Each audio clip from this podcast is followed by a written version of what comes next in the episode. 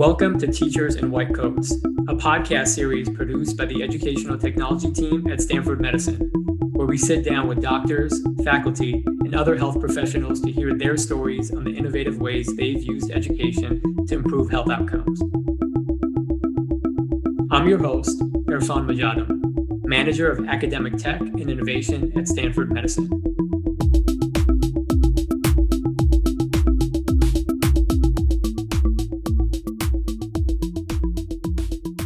Today's episode will focus on misinformation, conspiracy theories, and what we can do to combat them during the time of COVID.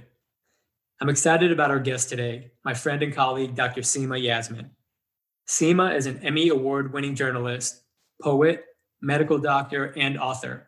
She's also a clinical assistant professor in Stanford's Department of Medicine and director of the Stanford Health Communication Initiative. Welcome to the show, Seema. Thanks so much for having me, Irfan. So let's jump right in. It seems that misinformation and mistrust are rampant right now. Why are we more prone to believe conspiracy theories about our health during this difficult time? So, I have been tracking and studying health misinformation and disinformation for years, first as a journalist, then as a scholar of public health communication. So, I can tell you it's nothing new. We've had conspiracy theories about our bodies, about our environment for as long as humans have been around, I'm sure. Misinformation and disinformation has been circulating forever as well. But what we see often during a time of crisis, like with this pandemic, like with previous epidemics, is you have a lot more fear, you have a lot more anxiety, you have people asking questions that can't always be answered in that moment because science is still evolving, we're still studying and learning things. And as humans, we need answers and we like to have a complete picture and a complete story for something.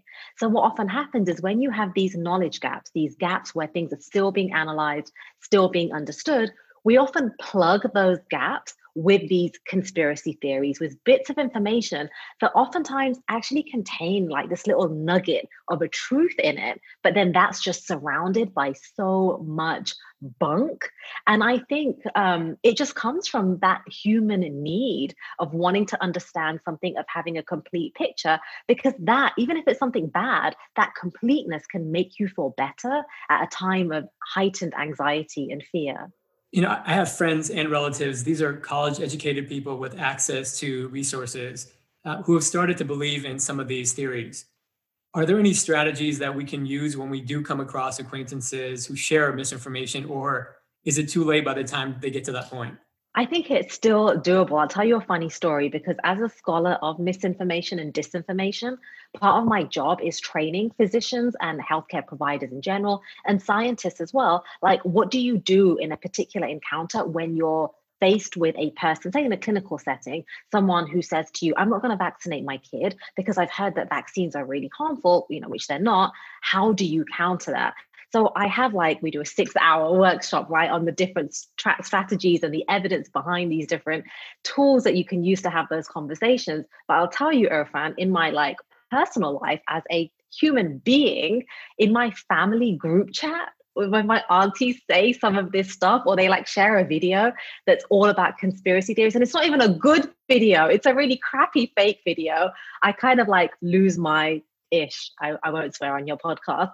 And I'm like, oh gosh, I just dropped the ball and I didn't do any of the things I tell other people to do because also I'm human, right? And when I just see all these messages, I'm like, come on, aunties, you know I study this. I tell you how to look out for accurate information, how to spot a fake. And still you're sending the whole family these really bad videos that just seem completely fake. So the thing that happens in that kind of setting where I just like get really annoyed is I will like unleash my annoyance, right, at people, be like, oh my God, how could you believe this is so dumb? It doesn't work. It just shuts down the conversation. Either they get a bit annoyed at me or they get really sheepish and they just leave the group chat for a while and everyone gets a bit moody and everything goes a bit quiet. It doesn't help us debunk any of that. It doesn't help us have a conversation. And here's the thing it's so important to be able to have that conversation about a falsehood that someone's come across. There's new data from just this week, I think, around uh, early to mid August, this new study came out analyzing more than 100,000 tweets where these researchers had access to where the tweets were coming from. So looking at very like localized data as well. Basically, what they learned was that when people see tweets that are spreading anti vaccine misinformation and disinformation, it really has an impact on people's behavior. So they see the tweet and they're like, oh, you know what? I'm not going to get a flu shot this year. Or, oh my God, this looks terrible. If there is a COVID 19 vaccine, I'm not going to get it. But that impact, that negative impact of the tweet is diminished when a person sees the tweet and then talks about it with friends and family. So I share that because it's not a hopeless situation. When people look at those tweets in isolation, it has a negative impact on their health behavior. But when they see the tweet and then they chat about it with their cousin or their grandmother, then they actually go through a process of debunking it and it doesn't have that negative impact on them. So the thing that's really important is one, remember that all of us are vulnerable to misinformation and disinformation information. You may have six degrees, but trust me, there are things that you might fall for because of how sophisticated they are, or because part of that theory of misinformation is rooted in one piece um, that's accurate. So be aware that we're all vulnerable. And then the second thing is have some grace and compassion, unlike me in the group chat, have some grace and compassion when people do believe something that's false, even when it's blatantly false, because we are, especially now in this time of heightened fear and anxiety, people are looking for answers. They're deluged with information. Even the accurate information is like coming at such a high speed that it's hard to figure out like what should i believe what shouldn't i believe? This scientist said one thing. Wait this other scientist said something that seems to counteract that. And of course scientists are human too. So there are scientists out there who are spreading misinformation and disinformation. So i start off with those two things. Remember that everyone is vulnerable including yourself. That will help you have more empathy compassion then, the third thing I would say when you're having those conversations, hear people out a bit. Your first instinct might be, but oh my God, that's obviously BS. Like, stop talking. But actually, it's better to ask them questions and to listen to people, understand why they might believe what they believe, and then look for some shared ground. So, for example, in a clinical setting, right, where a patient or a parent is adamant that they're not going to vaccinate their kids because they're so scared of vaccines, and you, the provider, are like thinking in your head, oh my gosh, this is such BS, they're believing all these false things. It can be really unhelpful to just barge into that conversation with, oh, you're so wrong, you're so wrong, here's the evidence. It can be more helpful to hear them out understand why they're coming to this belief, why they believe it, because people have all sorts of different reasons for believing misinformation and conspiracy theories, and then identify what the common ground is. And in that particular setting, the common ground is both the parent and yourself, regardless of the other things you believe, you both care deeply about that child's health. And finding that common ground can be really, really useful launch pad for the rest of a conversation. Great, thank you. I imagine that's probably a pretty tiring process if you have to address each of your friends and relatives, but it's something I think that we're all faced with right now. Absolutely, it's just rife, and you can't blame people because there is so much information out there, and there are things happening that kind of sound a bit made up, which is oftentimes where conspiracy theories launch from too. So, for example, this week, you know, mid-August, we learned that in Russia they have approved a vaccine which is absurd because that vaccine hasn't gone through phase three trials yet. So that sounds made up, and yet it's a believable thing. And yet, that in and of itself is going to fuel so many more conspiracy theories about vaccines. For example, people in the US and other parts of the world might say, well, what if our government also fast tracks a vaccine that hasn't been thoroughly tested and they do it as an October surprise because this is an election year? So there are knock on effects to all of these things. What about preventative measures? Uh, is there anything that we educators, physicians, or journalists can do ahead of time to ensure that if future conspiracy theories are started, they're not believed and shared without credible evidence? An ounce of prevention is definitely worth a pound of cure. We know that. There's even this amazing theory from social psychology. It's been around for about four decades now. And it's this idea that you can pre bunk something as a way of protecting people from conspiracy theories and myths that are about to hit them. And the way that that can work is that you have to be ahead of the curve as maybe a scholar, as someone who's debunking it. And you might say, oh, this myth is about to come to you. For example, it's going to say that climate change is fake and it's a Chinese conspiracy. Uh, and then you'll say to people, so be aware that this conspiracy theory is headed your way. You're probably going to come across it. And here are four reasons as to why this isn't true.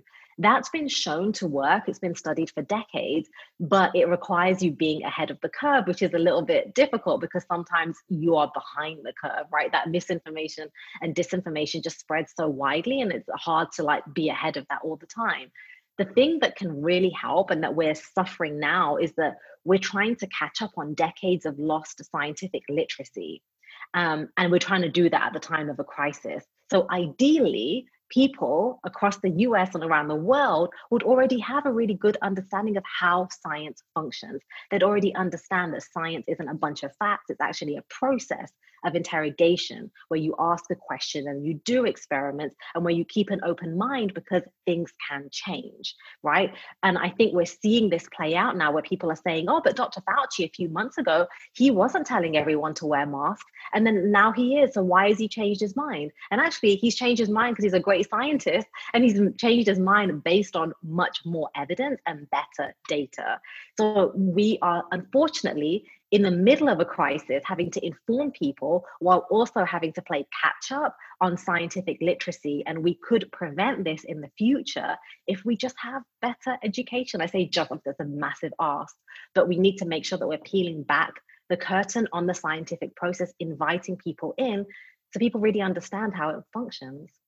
Great, thank you. Uh, let's switch gears a bit. You're a medical doctor and a researcher, but I know that your passion is also in journalism. Can you tell us a little bit about how you ended up as a journalist? Yeah, so I never, ever thought I would be a journalist or have my first journalism job as a newspaper reporter in Texas. And I've even thought I'd go to Texas. But what happened was I was a physician, I was working in the UK. I got a bit fed up and frustrated of the healthcare system in general, that we were just patching people up and weren't really dealing with the root cause of illness, like homelessness or substance abuse. And we weren't looking at the fact that people just kept coming into the ER and then leaving and then coming back again. So then I got interested in public health and I moved to the States about 10 years ago to pursue that passion. And I joined uh, the Epidemic Intelligence Service as an officer at the CDC, colloquially known as disease detectives, where you get sent out to investigate different epidemics. I absolutely loved that job because you were chasing contagion, you were jumping into different hot zones, trying to find out what disease was spreading. But as I was doing that work, Irfan, every time I went to a different hot zone, I realized that it wasn't just a disease that was spreading, it wasn't just a virus that was contagious. It was also misinformation and disinformation. It was as contagious as a pathogen. It would sometimes spread faster than a virus, and it was fueling the spread of the disease.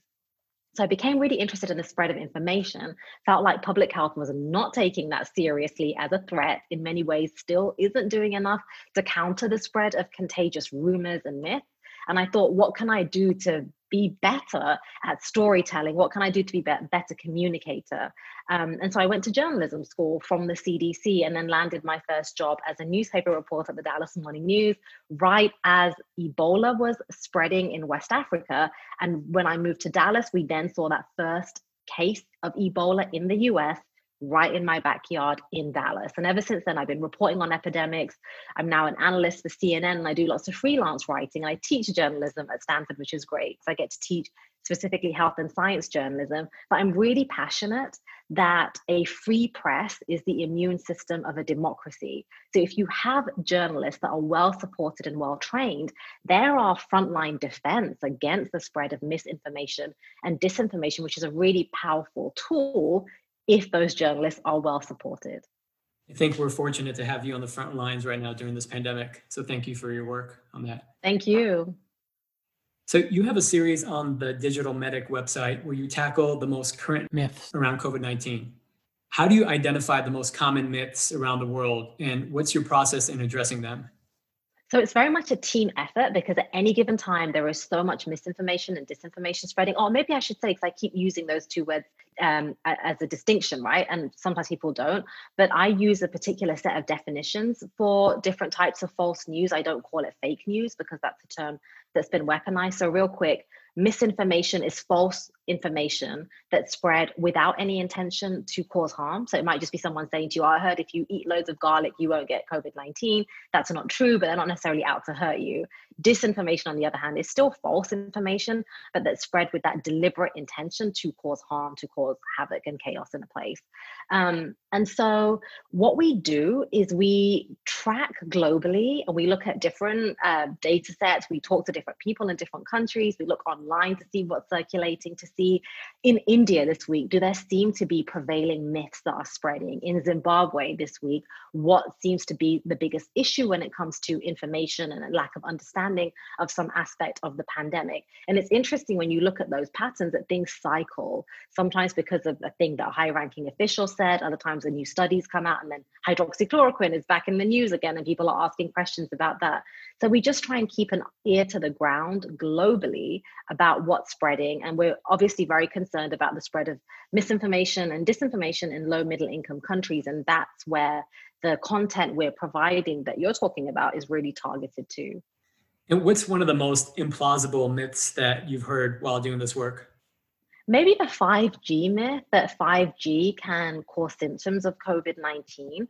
That one spread widely. There were celebrities like Keri Hilson in the US who were spreading that. And then in Europe, you saw the manifestation of belief in that myth, which is where there was all this arson of cell towers because people were so worried that these towers were emitting frequencies that were spreading infection or causing symptoms of disease, which you think in the middle of a pandemic when we need connectivity, we need cellular networks to be robust, you don't want people setting fire to these cell towers.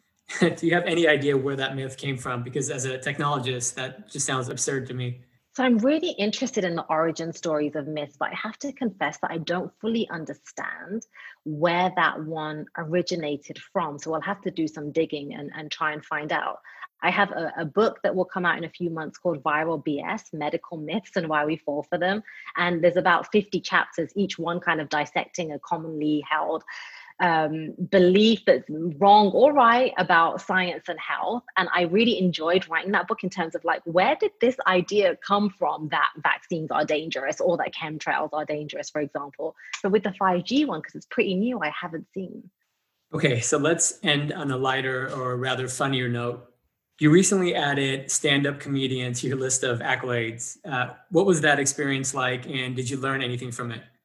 Yeah, so this was before the pandemic, and I have to say the pandemic has totally screwed with my plans for stand-up comedy. Although people are doing it online, I'm a newbie. I've only done it a few times, but I've been studying it for a while, and I really love doing stand-up comedy that combines my scholarly work with jokes because I think it's just a why should science be only like in ivory towers only in journals that written in jargon that very few people can access. Science is so interesting. Like the work that I do blows my mind in terms of how information is contagious, how even emotion can be contagious.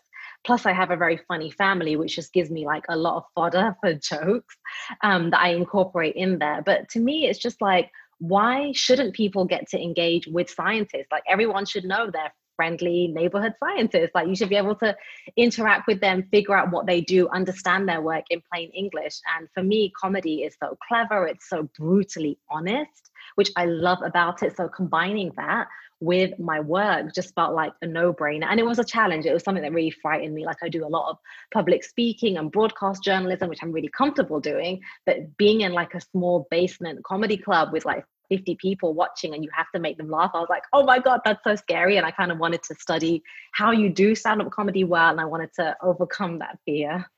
I hope you get your own Netflix special soon. Yeah, we'll see. One day, maybe. Thank you for speaking with me today, Seema. Thank you so much, Irfan. Look for more insights from Dr. Yasmin on CNN or search for her content online and definitely follow her on Instagram. You can also pick up her new book, Muslim Women Are Everything. I just picked it up. It's a beautiful book with powerful stories and illustrations of Muslim women from around the world. Thanks for listening to this episode of Teachers in White Coats. If you're enjoying our show, please like, rate, or subscribe on Apple Podcasts, Spotify, or wherever you listen to your favorite podcast. My name is Irfan Mujadam. See you next time.